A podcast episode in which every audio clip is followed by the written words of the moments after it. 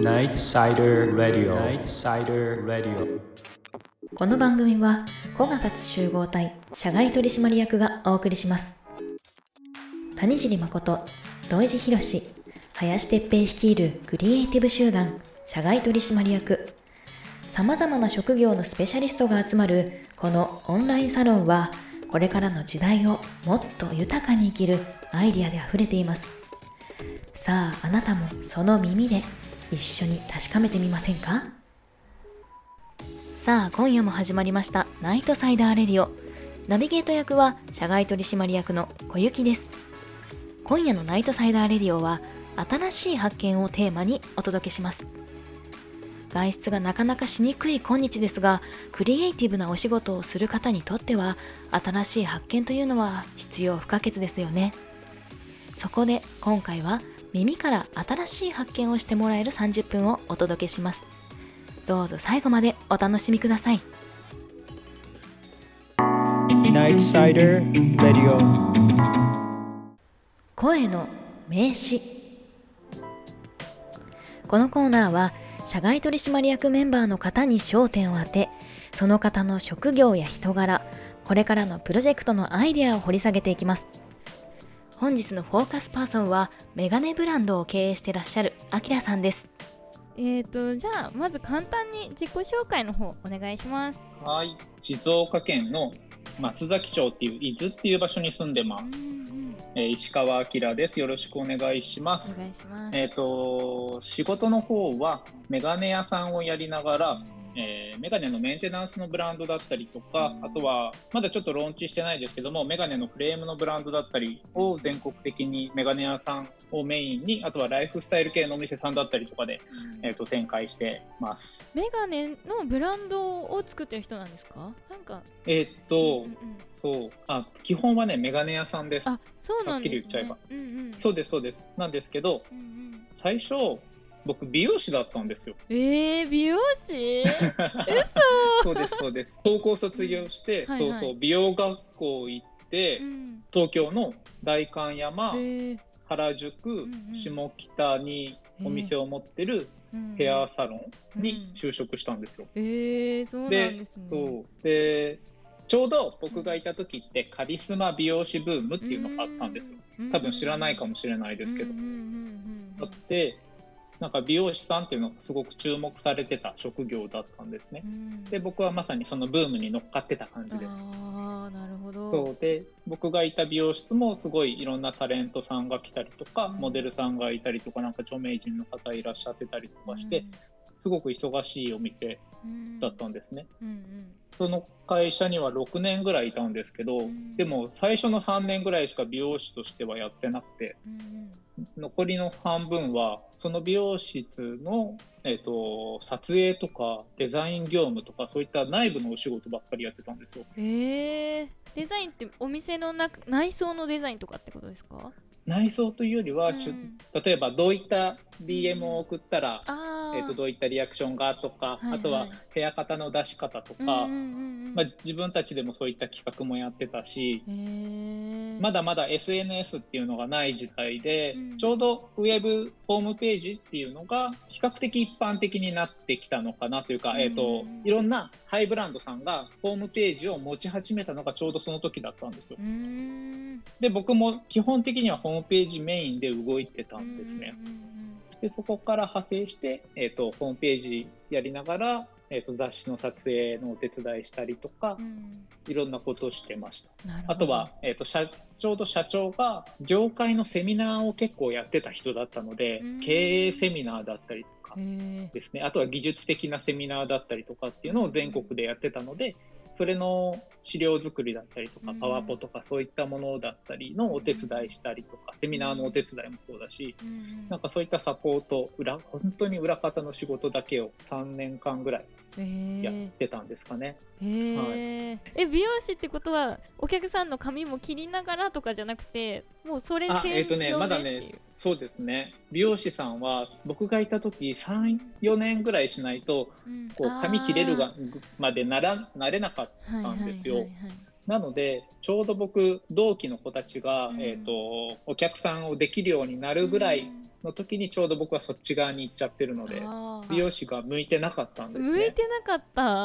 えそれはどういう方面で向いてないんですか？いやなんとなく感覚的なんですよね。当時の美容師さんって。あの理論的にこう説明していくっていうよりはすごくデザインというかセンスみたいなものをうん。こう一番評価している時代うん。だったので意味が分かんなかったんですようね。ん 意味がわからない。何がかっこいいのとか何が可愛いのとかうん。何が綺麗なのっていうものに対して明確な答えっていうのはなくてすごく直感的な世界で業界が動いていたのでうん。なんとなくこう自分としては肌に合わなかったような感覚だったんですけどうん。なんかデザインってどちらかというと考えて答えが出るものだったりとかするのでうんすごい感覚的な部分もあるのかもしれないけどロジカルな部分っていうのが非常に強かったと思ったのでなんかそっちの方が性に合ってたというか楽しかったですねうん。単純に。結構じゃあ理系っぽい感じなんですかね。なんかのそう理系でした。そうなんですね。学校自体は理系だったんですか？理系？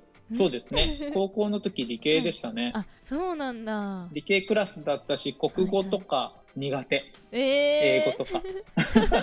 私もすごい苦手です。多分なんとなく僕の感覚なんですけどあ僕学校をすごい休んでた人なんですよ。えー、中学高校。意外。中学3年生の時に体を壊してあー。2ヶ月ぐらい入院して夏休み前に。部活やっててすごい体しんどくなっちゃってうん。そしたら肺に穴が開いちゃってそれでそう。で2ヶ月ぐらい入院したのかな。そこからなんとなくこう高校1年の時にも2ヶ月ぐらい入院したのかな。それが多分一番ひどかったとは思うんですけど。へえだから年に1回ぐらいこう1ヶ月2ヶ月ぐらい学校休む人だったんですよ。入院して。へーそうなんですね。えじゃあ部活って何やってたんですか、部活中学は、うんうん。えー、とバスケ部でした。あバスケ部。はいはい。そう。だったけどうん。体壊してからははいはい。何もしてないです。ああの高校はそうなんですね。完全に帰宅部。遊遊んでました。いや でも私もバスケ部でした。あ本当ですか？え身長高いんですか？全然高くない。170なんで。あでも結構高い。小さいです。いや結構高いですよ。私からしたらもう高いですよ。バスケ好きだったんですけどねすごい楽しかった。でもなんか学校の授業が国語とかうん。英語とかが全くついていけなくなっちゃったんですよ。へえ。高校生の時に完全につまずいてうん国語にまず。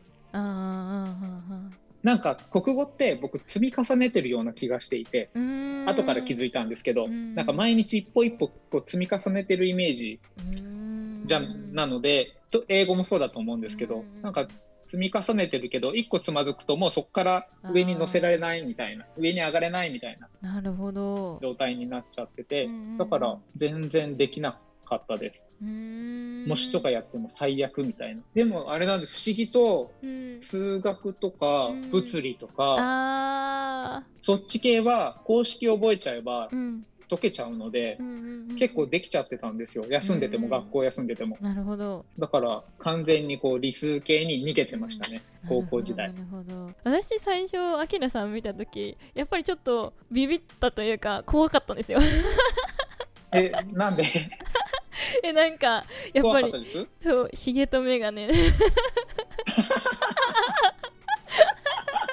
大体ヒゲとメガネの人怖く見えるみたいな。最近いろいろアキナさんとかのズームとかゆる部とかいろいろ出てるじゃないですか。そんなのを見てたりするとえめっちゃ優しい人やんみたいな。あれ？なんか違うんだけどと思って。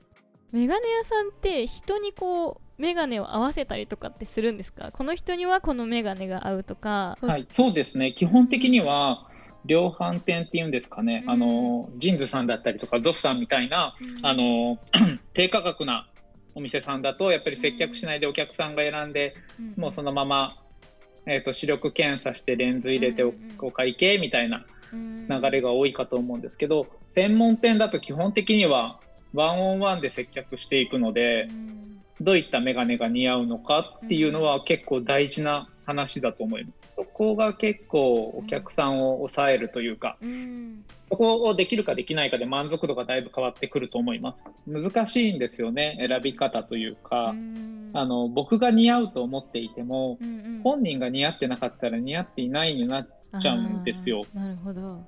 結構皆さんメガネの理想像みたいなのを持っているんですね、実は。それが、えー、とキャラクターなのか有名人なのかモデルさんなのか何かわかんないですけど、うんうん何かしら自分がこうなりたいっていう理想像って持ってたりするんですよ。うんうんなのでまずその理想像がわかる共有できればすごく簡単だったりはするんですね。なるほど。結構じゃあとはあ美容師さんっぽいですね。なんとなく。あ似てますよね。僕美容師のうん。仕事とほとんど一緒だと思ってます。本当似てますね。美容師さんってうん。基本的には、えっと、お客さんがこの髪型やりたいですって言って、うんうん。こうヘアカタログ持ってきたりとかうんうん。するかもしれないんですけど、うんあのまあ、写真でうん見るとは思うんですけどうんうんそれをあのそのまま再現してもその髪型には絶対にならないんですよ。うんうんうん。じゃなくてその人の頭の形だったりとか、髪の毛の質だったりとか、髪質だったりとか、うんいろんなことを考慮して、うんあとはファッションだったりとかも考慮した上で、えっとその雰囲気に似せるみたいな部分がすごい大きいのでそのデザインとなるポイントみたいなのさえ読み解ければ、うん。あの似合わすことはできるし逆に言えば似合これ似合わないですよって言い切れる、あーなるほどはい、えすごい面白いなって思ってそうやってこう相談できる人がいるってすごくいいなって思いますあきらさんありがとうございました。メガネ屋さんと美容師さんの意外な共通点が見えてきて本当に面白かったです。本日のフォーカスパーソンは石川あきらさんでした。Night Cider Radio. ラ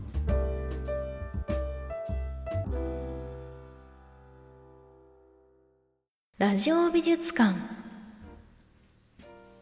このコーナーは社外取締役のアートワークショップの様子をお届けします。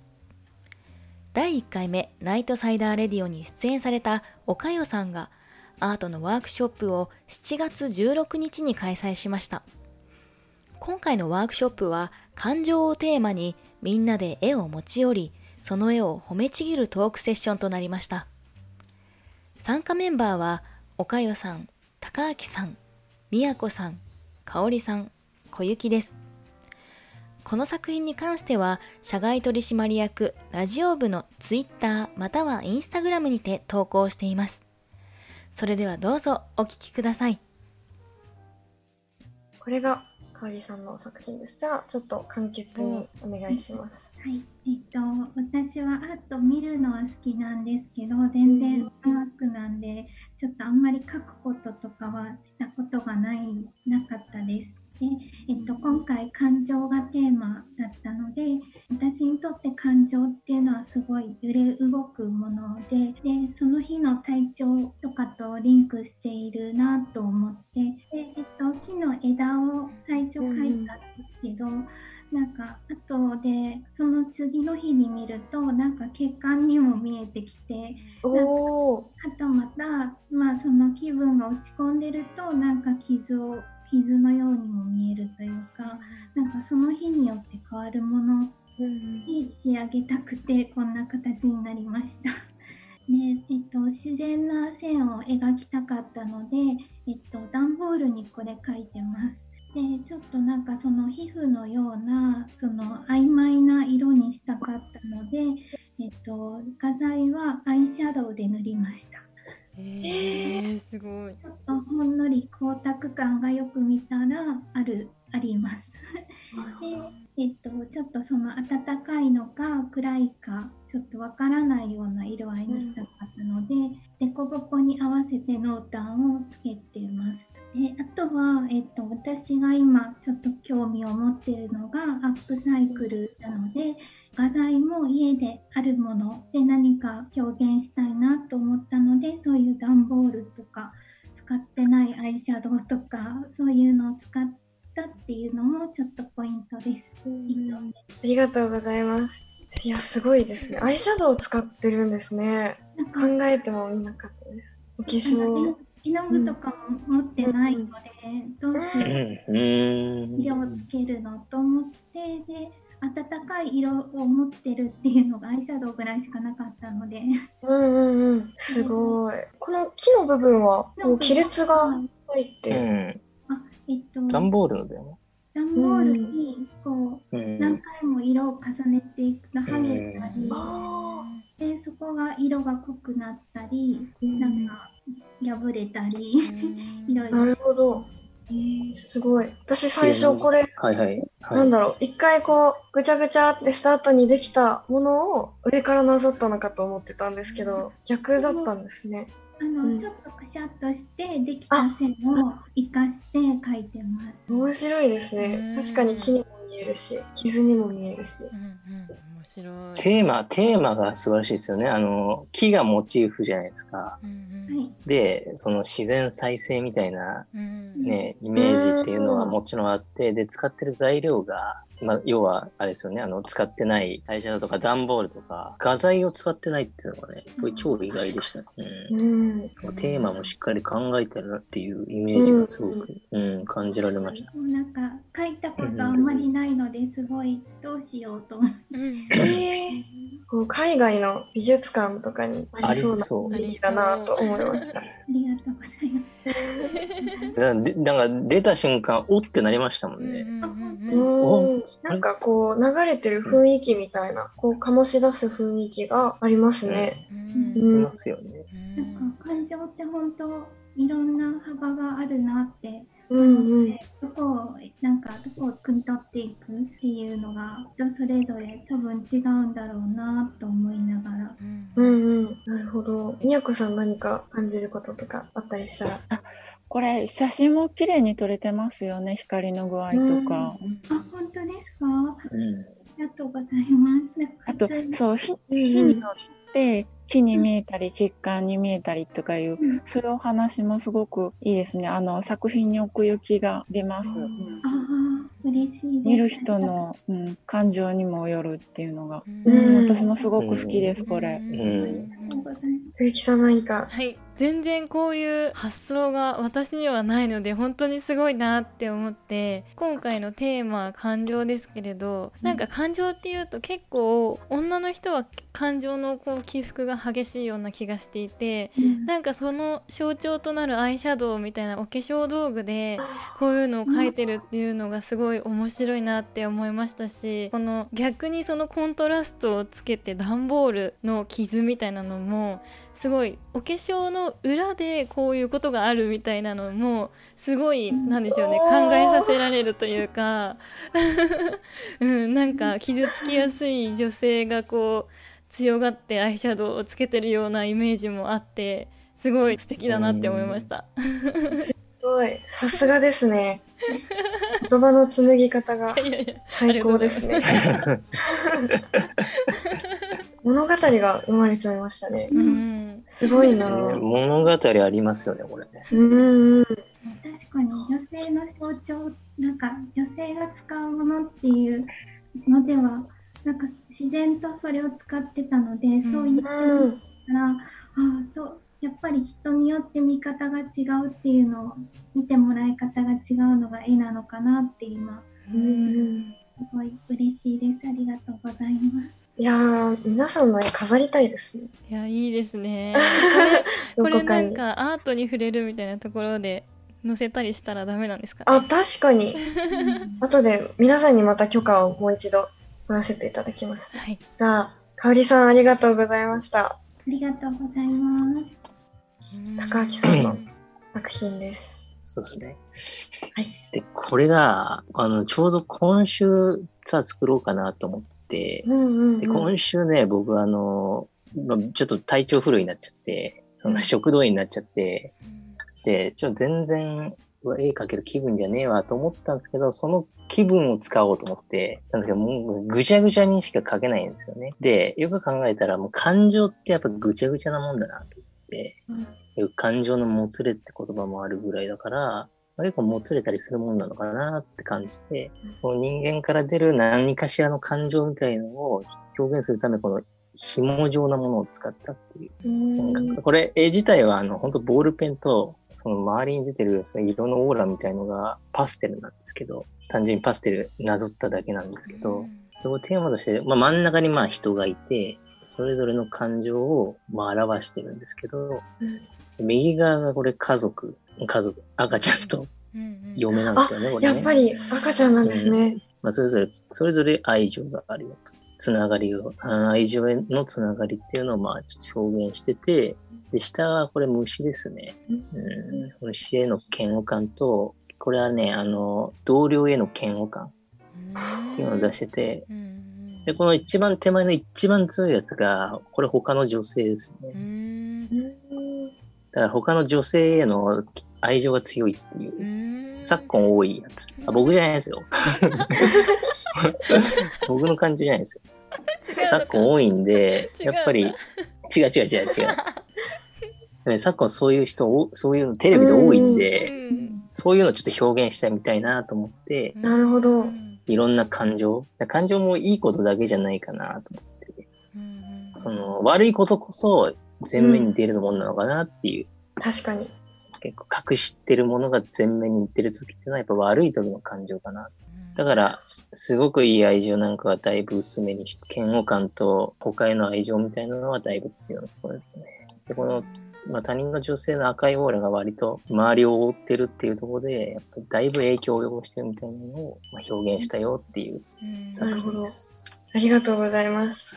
最初、やっぱりこう、パッと見たときに、こうぐちゃぐちゃしたものが集まって個体となって何かしらの形を表現しているっていうのが、すごい面白いなって思いました。ああ、そうですね。やうんっぱ、ごちゃごちゃしたもんだなっていう印象が強いですね、感情ってね。うん、確かに糸みたいな感じで。そうそう、糸みたいに。もつれていくイメージもありますね。確かに。うん。感情が人を形作ってるような感覚もあって。うん。個人的に気になったのは、虫の嫌悪感はどういう何かこうきっかけとかがあったのかなと思って、虫に対しての。ああ、虫ですか。単純に虫が好きじゃないんですよね。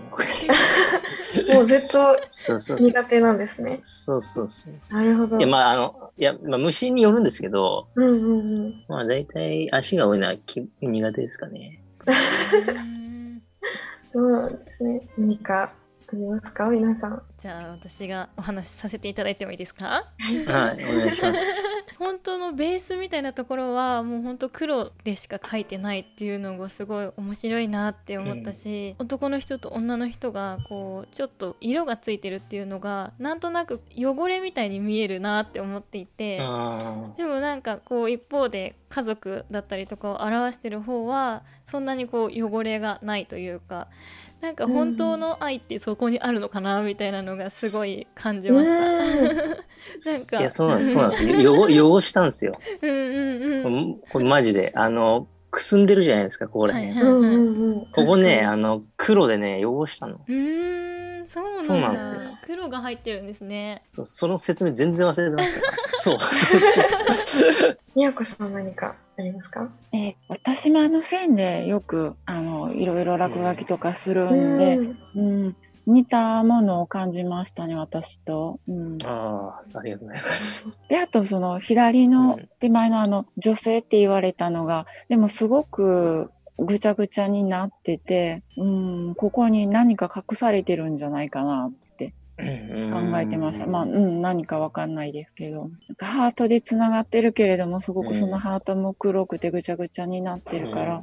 そうですね。何かやっぱり、か隠す、そうですね。隠すっていうか、もうその、まとわり、執着してる感はありますよね、やっぱり。うん、そんあのな感じですね。うんうん。ちょっとドロドロかしたって感じ。そうそうそうそう。なんか家族への愛情は希薄なんですよ、やっぱりね。あうんの線が。執着具合をね、うん、ちょっと表現はしたかなっていうとこ香織さんは何かありますか？なんかこの点々で表現されているところが気になりました、私も。なんか点々を入れるっていうところがすごい面白いなって思って、えっと、その自分自分というか真ん中の人からその家族には点々がなんかこうし侵略してるというかはいはいはい。してるけどこっちのもう一人の女性にはハートの前で止まってるっていうのがなんか意味が関係性のことを表してるものかすごい気になりました。あ、このね、点々は、そうです。いや、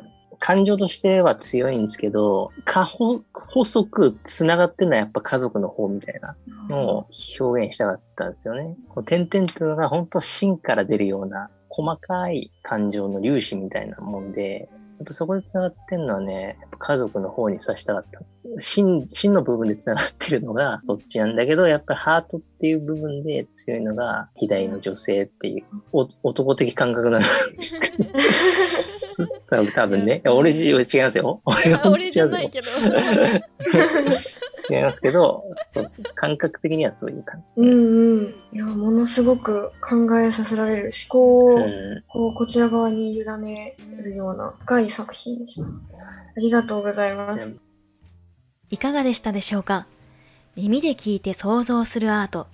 何か新しい発見ができましたか？今回はワークショップ前半部分をお届けしましたが、次回は後半です。ぜひお楽しみに。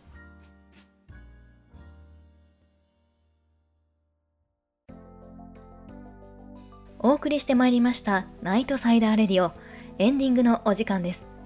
番組ではあなたからのメッセージをお待ちしております。コメント欄に記入していただくか、ラジオ部のメールアドレス、社外取り .radio.gmail.com 社外取り .radio.gmail.com までお願いいたします。あなたからのメッセージお待ちしております。